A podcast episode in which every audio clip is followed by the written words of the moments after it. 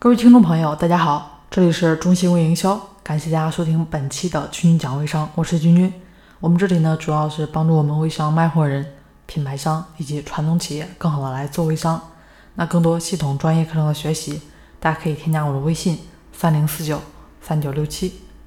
那么上期节目当中呢，跟大家有提到啊，我们这个微商顶层模式设计当中非常关键的这个价格体系的设定，以及这个激励体制啊，该怎么来设置。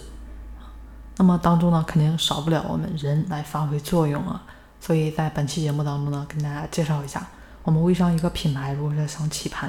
啊，这里面非常核心的三大类人啊，哪三类人呢？第一类呢，就是负责这个供应链管控的；其次呢，就是做运营服务的人啊，当然也少不了我们这个做团队管理的人嘛。那接下来呢，跟大家做个介绍啊。首先呢，就是这个供应链管控啊，就说到这个供应链，也就是这个复制产品和这个发货啊。因为微商这个特殊行业嘛，它这边有它自己的一个特殊性啊，所以对供应链的要求会比较高啊。什么什么特殊性，对不对啊？就是因为微商这个起盘刚开始呢，就是很多都是指数型的增长，后面呢会有个大的跌落啊。那至于后面能不能起来，其实就看运营了。所以这个供应链呢，会是第一个非常关键的环节。那供应链呢，其实说到底就分两种啊，一种呢就是负责对接工厂，那这种人就需要在这个传统行业有大量经验会比较好啊，对这个供货啊啊谈判对吧？有的时候可能需要催货啊，对不对？这些方面呢都要有比较好的一个沟通经验啊。那第二种的这个供应链，其实直接就是工厂啊，特别是这一两年，越来越多的这个传统的工厂老板。都出来开始直接呢对接的这个微商，比如说这个啊同仁堂对吧？这个修正啊以及这个广药啊，大家应该都有听过啊，都直接这个做开始做微商了。那产品呢是核心啊，所以这块供应链的管控非常重要了啊。当然不光说是质量上啊，刚才跟大家提到了啊，刚开始呢会有这个快速的一个增长啊，所以刚开始对这个量的要求也是。很高的啊，那其次呢，就是我们第二方面，刚才跟大家提到的这个运营服务。对于运营啊，我想很多这个品牌啊，找了这个传统咨询策划，或者说这么一些传媒公司啊，或者说这有一些这个品牌推广公司啊，这些都是错误的啊。为什么呢？啊，虽然说他们也打着那个招牌呀，说啊做这个微商这个品牌的一个棋盘啊，但是他们根本呢就不懂微商，从来就没有做过这方面的一个品牌。更没有做过代理，那你这边呢，就只是给他钱，让他去尝试，让他去测试，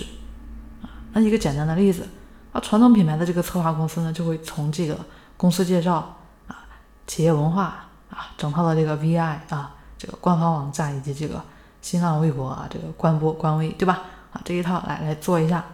啊，那仔细想想啊，其实这些东西在你这边真正做起来之前，啊，根本就没有什么大的用处。特别是在我们这个品牌价值缺失的这个年代里边，啊，个人的 IP 啊，说句实话都比这些有用啊。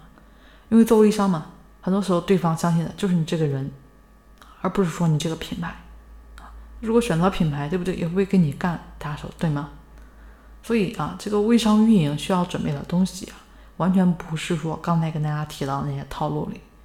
那更多的我们需要做的是什么？对于这个产品卖点的提炼。对于整个微商模式的设计，啊，代理层级架构的设计，当然少不了我们这个培训体系，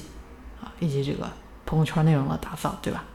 这个呢就像是一个内部循环系统啊，来帮助这个微商呢更好的来运转。那很多这个品牌招商的时候风风火火啊，但是这个招商结束，这个品牌就结束了，就是因为没有做好刚才跟大家提到的这么一些方面啊。第三方面啊，这个核心的人就是负责这个团队管理，团队嘛，肯定是这个微商品牌成功的关键了。如果说啊，你这边在起盘之前啊，就确定有这个团队合作，那这边这个盘呢，肯定至少不会亏钱啊。这个人一定是有带过微商团队的经验的。那你要明白，传统企业最核心的啊是人员管理这块呢，其实就是公司的员工。那微商呢？啊，微商时代呢，我们最核心的这个人员其实就是个代理代理商了。所以，我们这个新的公司规划战略啊，应该是这个团队里面的这个人啊，负责团队管理的这个人呢，来做这个掌盘的人，做 CEO 啊，而不是运营的人。那目前呢，其实已经有很多品牌在这么来做了，因为 CEO 呢就是管人的啊，那微商的人就是代理的，对吧？传统管员工的这么一些方法套路，就是在管微商团队啊这块其实是不同的一个管人的一个体系方法呢是不一样的。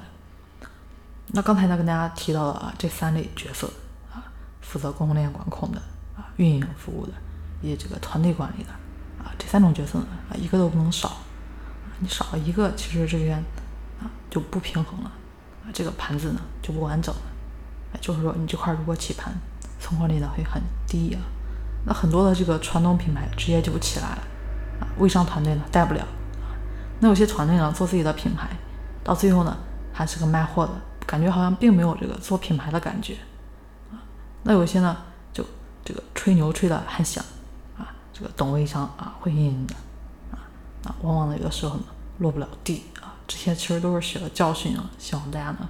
能够真的放到心里面去。好了，那么今天呢就跟大家分享到这里了。如果说对大家能够有所帮助、有所启发的话，那是最好。如果大家喜欢我们的节目的话，也欢迎大家点击我们节目下方的订阅按钮，订阅我们的专辑。